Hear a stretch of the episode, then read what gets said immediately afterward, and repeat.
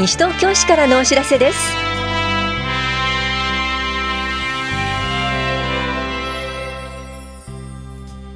今日は後期高齢者医療保険料の軽減制度の変更、石鹸工場の見学レッツゴー横浜などについてお知らせします。インタビュールーム、お話は西東京市危機管理室の加陽健一さん。テーマは西東京市消防団ポンプ車双方大会です。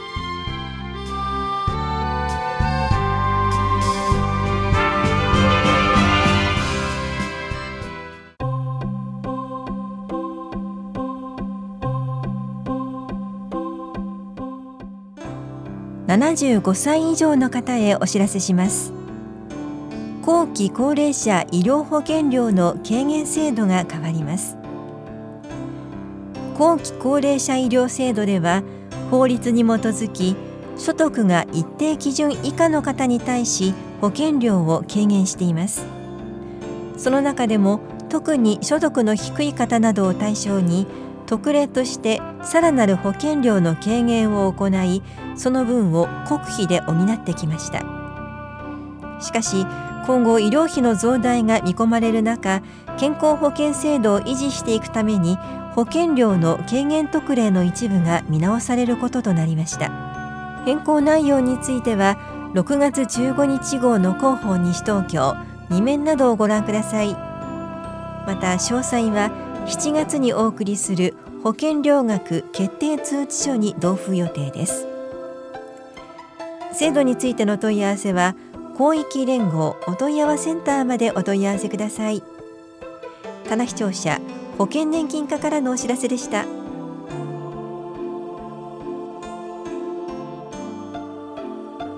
石鹸工場を見学しよう、レッツゴー横浜。消費生活展バス見学会のお知らせです。石鹸と合成洗剤の違いは何？石鹸の方が環境に優しいのはどうして？人にも環境にも優しい石鹸工場を見学します。この催しは7月26日金曜日午前8時に田名視聴者に集合。午前中は石鹸工場太陽油脂株式会社を見学。午後は横浜港大桟橋国際客船ターミナルで昼食散策を行い、午後4時に解散します。全日程バス移動です。参加できるのは西東京市在住の小学生と保護者15組で、申し込み多数の場合は抽選となります。1組につき小学生の子ども2人までです。参加ご希望の方は、7月8日までに往復はがきかファックス、メールでお申し込みください。お申し込みお問い合わせは、市役所共同コミュニティ課バス見学会係までどうぞ。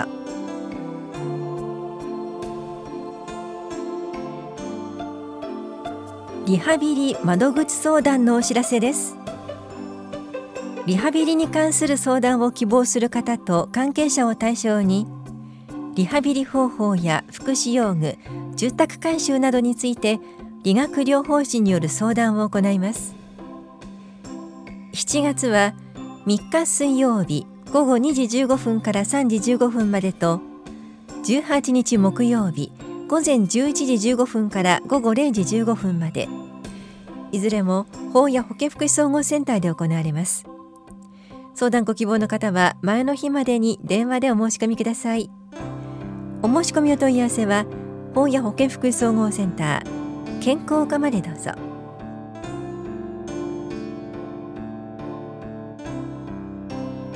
育児相談と子育て講座のお知らせです。乳幼児と保護者を対象に、身体計測と育児に関する相談を行います。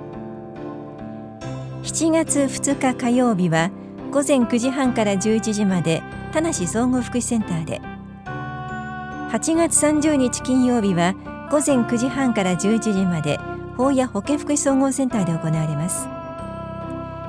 相談ご希望の方は当日直接会場へお越しください。ところで、育児相談の会場では、生後7ヶ月前後の乳児と保護者を対象にした子育て講座も合わせて行います。歯科衛生士による歯が生えてくる頃の話です。いずれの会場も午前10時からです。当日直接会場へお越しください。お問い合わせは健康課までどうぞ。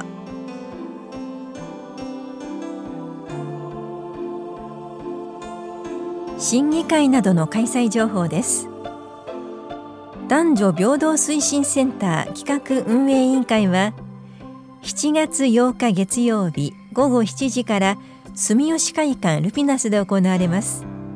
議題は男女平等参画推進事業などです。担当は法屋庁舎共同コミュニティ課です。建築審査会は7月18日木曜日午後2時から法屋庁舎1階で行われます。議題は建築基準法に基づく合意です。担当は法屋庁舎建築指導課です。青少年問題協議会は7月5日金曜日午前10時から棚視聴者5階で行われます。議題は活動の具体的な取り組みです。担当は棚視聴者子育て支援課です。子ども子育て審議会計画専門部会は7月22日月曜日午後6時半から棚視聴者5階で行われます。議題は子育ち子育てワイワイプラン後期計画策定です。担当は棚視聴者子育て支援課です。傍聴ご希望の方はそれぞれ担当の課へお問い合わせください。言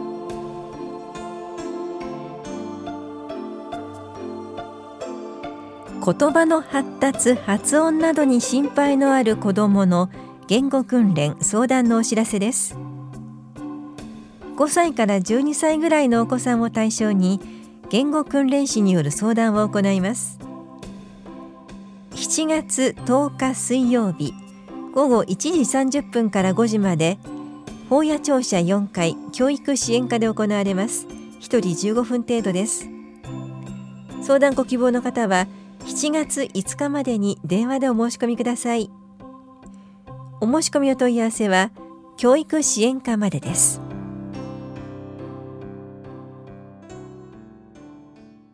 インタビュールーム、お話は西東京市危機管理室加陽健一さん。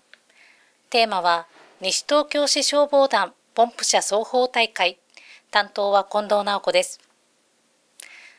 7月7日の日曜日、都立東伏見公園で西東京市消防団ポンプ車双方大会が開催されます。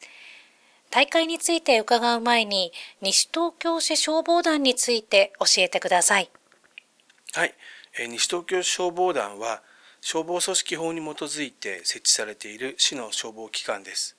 消防団員は自らの仕事を持ちながらも自らの地域は自らで守るという郷土愛護の精神のもと、地域の安心安全の確保のため消火活動、災害防除活動、災害時の避難誘導活動、各種訓練、地域の皆さんに対する訓練指導、年末警戒など様々な活動を行っています。西東京市消防団は現在何人いらっしゃるんですか？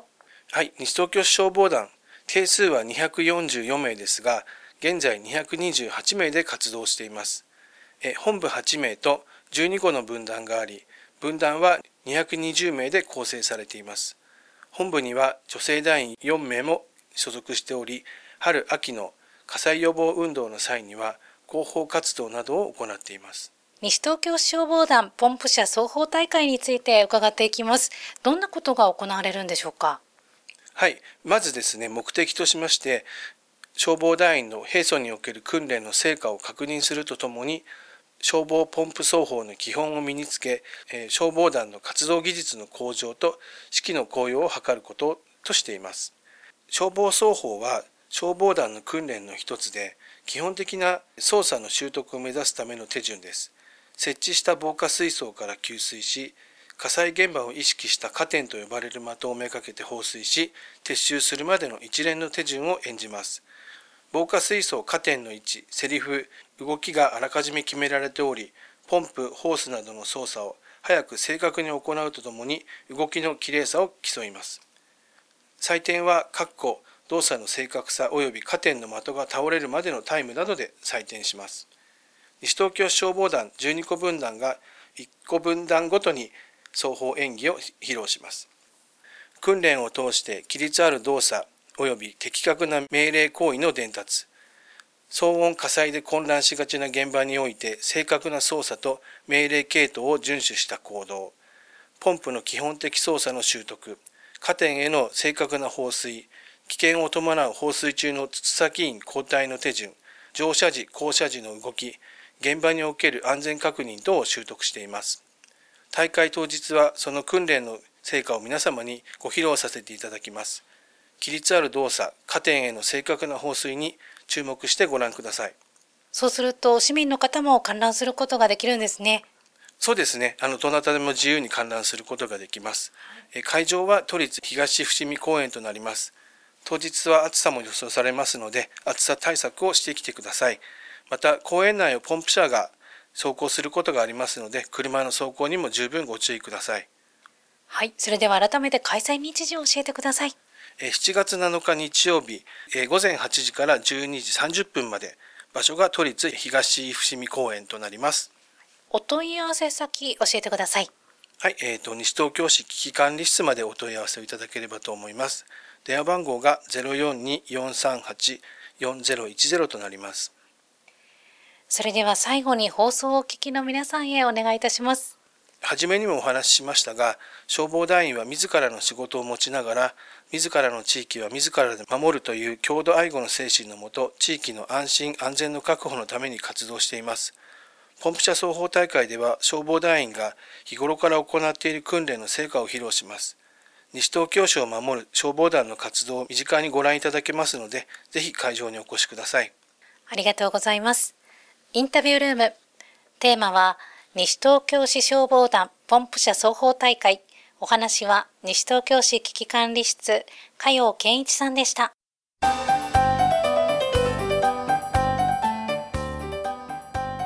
社会を明るくする運動のお知らせです。法務省が主張し、すべての国民が犯罪防止と罪を犯した人や非行に陥った少年たちの構成について理解を深め、犯罪や非行のない明るい社会を築こうとする全国的な運動です。7月の協調月間に合わせて、西東京市の実行委員会は挨拶運動を行いますのでご協力ください。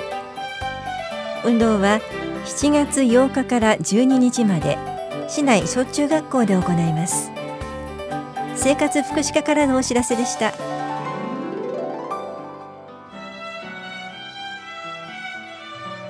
この番組では皆さんからのご意見をお待ちしています。